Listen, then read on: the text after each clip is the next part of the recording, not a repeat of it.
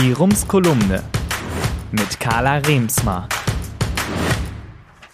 Münster, 9. August 2020. Liebe Hörerinnen, liebe Hörer.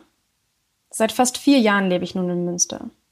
Vorlesungen, Klimastreiks, der Sportverein, in dem ich Kindern Gerätetouren beibringe, meine Freundinnen und Freunde, meine Lieblingscafés. Den größten Teil meines Alltags erlebe und verbringe ich, so wie Sie vermutlich auch, hier in Münster. In dieser Woche ist mir jedoch aufgefallen, dass ich in diesen knapp vier Jahren genau eine einzige Ausgabe der Westfälischen Nachrichten gekauft habe. Das war am Samstag nach unserem ersten Klimastreik im Januar 2019 in Münster, als ich noch niemand von uns zu erträumen wagte, dass wir kurze Zeit später nicht nur im Lokalteil von Lokalzeitungen, sondern auch auf den Titelseiten deutscher Leitmedien Platz finden würden. An diesem Tag kaufte ich meine erste und einzige WN um den Beweis der Relevanz unseres Protestes auch in Papierform selbst in den Händen halten zu können. Traurigerweise habe ich mit dieser einen Ausgabe der WN aber vermutlich bereits häufiger eine Lokalzeitung aus unserer Studienstadt gelesen, als die meisten meiner Kommilitonen im Laufe ihres gesamten Studiums. Auch bei anderen Medienformaten mit lokalem Schwerpunkt, vornehmlich Radio, ist das Bild dasselbe. Wer wie die meisten meiner Freunde und ich kein Auto besitzt, lässt sich nicht mal mehr hier im Hintergrund mit ein wenig Neuigkeiten und Klatsch aus Münster berieseln. Und nachdem das Küchenradio schon vor Jahren durch die schier unendlichen Möglichkeiten der Musikstreamingdienste und Podcasts verdrängt wurde, bleibt also kaum noch eine Gelegenheit, das lokale Radio einfach mal nebenbei aufzudrehen. All diese Tendenzen verstärken eine Entwicklung, die sich schon seit der Jahrtausendwende vollzieht. Mit dem Aufkommen des Internets fiel nicht nur den großen Medien, sondern auch den Lokalzeitungen ein Großteil der Anzeigen weg. Die Finanzkrise 2008-2009 verstärkte diesen Trend noch zusätzlich. Doch neben den Finanzierungsproblemen, von denen inzwischen fast alle Blätter geplagt sind, wirkt sich längst auch die Polarisierung und die allgemeine Vertrauenskrise in Institutionen auf unsere Medien aus. Damit zeigt sich, dass auch der Journalismus den fundamentalen Veränderungen, die durch Globalisierung und Digitalisierung vorangetrieben werden, nicht entziehen kann. Diese Entwicklungen sind aber alles andere als neu.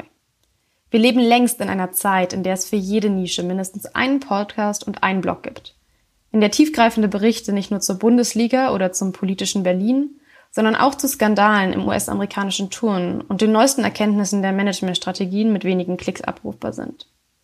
Es ist dieselbe Informationsflut, die uns in Echtzeit die verheerenden Explosionen in Beirut über unsere Twitter-App verfolgen lässt und im nächsten Moment uns ermöglicht, mit wenigen Klicks gleich zu spenden.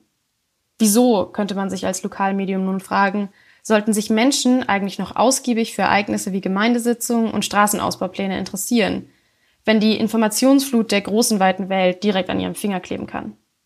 Die gute Nachricht, sie tun es auf wundersame Weise immer noch.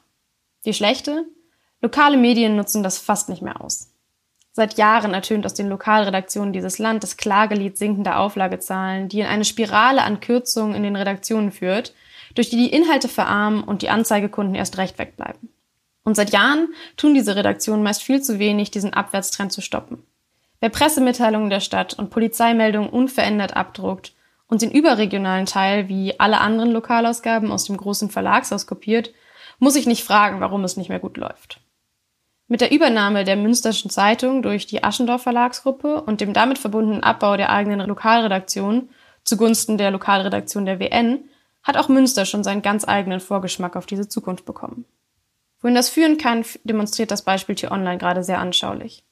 Ströer, das Unternehmen hinter dem Online-Portal, plant in diesen Monaten eine deutschlandweite Offensive zur Neuerfindung des Lokaljournalismus. Ziel ist es dabei, diejenigen Leserinnen und Leser abzugreifen, die sich nicht mehr für ein Abonnement der Lokalzeitung begeistern können, auf gelegentliche Nachrichten aus der Heimat aber nicht verzichten wollen. Dass das nicht die alleinige Zukunft lokaler Berichterstattung sein darf, sollte uns allen klar sein. Die Folgen wären dramatisch. Ohne kritische Medien vor Ort gibt es keine kritische Öffentlichkeit und ohne diese keine demokratische Politik. Dabei könnte es sowohl Aufgabe als auch Alleinstellungsmerkmal lokaler Medien sein, genau zu den Themen einordnend, nachfragend und kritisch zu berichten, die keinen Platz in überregionaler Berichterstattung finden. Auch wenn es paradox erscheinen mag. Gerade in einer globalisierten Welt sind es oft doch die Dinge direkt vor unserer Haustür, die sowohl unseren Alltag als auch unser Engagement und politische Entscheidungen beeinflussen. Selbst bei weltumspannenden Ereignissen wie der Corona-Pandemie ist es nicht zuletzt die Einordnung der lokalen Politik, die die Bildung einer fundierten politischen Meinung erlaubt. Das alles sind keine philosophischen Gedankenspiele. Ralf Feimann hat in seinem Brief vom 10. Juli bereits darüber geschrieben, dass es klare wissenschaftliche Belege dafür gibt, dass sich das Ausbleiben lokalen Journalismus negativ auf die demokratische Partizipation auswirkt. Enthüllt beispielsweise niemand mehr Skandale ortsansässiger Unternehmen, politisches Missmanagement oder erfolgreiche lokale Projekte, sinkt die Beteiligung der Bürgerinnen und Bürger am demokratischen Prozess schlagartig. Schon Einzeitungskreise sind hierfür nicht förderlich. Kein Zeitungskreise erst recht nicht. Doch auch im Sinne der Pressefreiheit ist diese Entwicklung relevant. Während die Pressefreiheit nicht nur in autoritären Staaten immer wieder bedroht ist, lebt sie auch bei uns nicht allein durch die Festschreibung im Grundgesetz. Erst durch die kritische und aktive Wahrnehmung ihrer Freiheit können Journalistinnen zu einer demokratischen und emanzipatorischen Gesellschaft beitragen. Dass es auch anders geht, zeigen neuartige Formate wie etwa die Lokalredaktion des Recherchekollektivs Korrektiv, die meist Themen von nationaler Bedeutung wie Mobilität oder Wohnmarktverhältnisse aufgreift und dann lokal recherchiert. Damit verbinden sie die großen Entwicklungen dieser Welt mit dem Wunsch der Leserinnen und Leser, insbesondere die Auswirkungen dieser Entwicklung vor Ort zu begreifen. Auch Merkurist, bei dem Leserinnen selbst Themen vorschlagen können, die dann bei ausreichendem online bekundeten Interesse von den Journalistinnen recherchiert werden, ist ein Beispiel für einen neuen lokalen Ansatz. Wie eben auch Rums. Es ist nach langen Jahren also Zeit, jetzt auf die Entwicklung im Pressebereich zu reagieren. Dabei gibt es natürlich, wie so oft, kein Geheimrezept. Fest steht aber, dass ein weiter so den Lokaljournalismus ruinieren würde.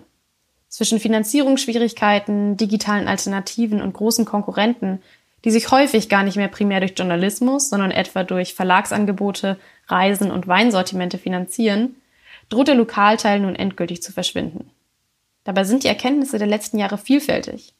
Die Menschen möchten noch immer wissen, was bei ihnen vor Ort passiert. Spannender scheint es aber dann zu werden, wenn große Fragen lokal heruntergebrochen werden und dadurch greifbar werden.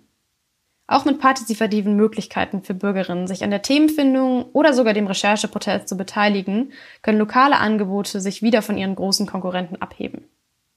Wie auch immer die Zukunft des Lokaljournalismus aussieht. Mit dem Weiter so aus Agenturmeldungen, Polizeiberichten und Hasenzüchtervereinsgeschichten wird es nicht klappen. Wir wissen auch, wie wichtig lokale Berichterstattung für die Demokratie ist. Dass sie hochaktuell, journalistisch ansprechend und relevant sein kann, haben ganz unterschiedliche lokale Formate und Neugründungen bereits vorgemacht. Wie es weitergeht? Wir können gespannt bleiben. Ich wünsche Ihnen eine schöne Woche. Ihre Carla Remsmar. Der Rumsbrief. Was in Münster wichtig ist und bleibt. Jetzt abonnieren auf rums.ms.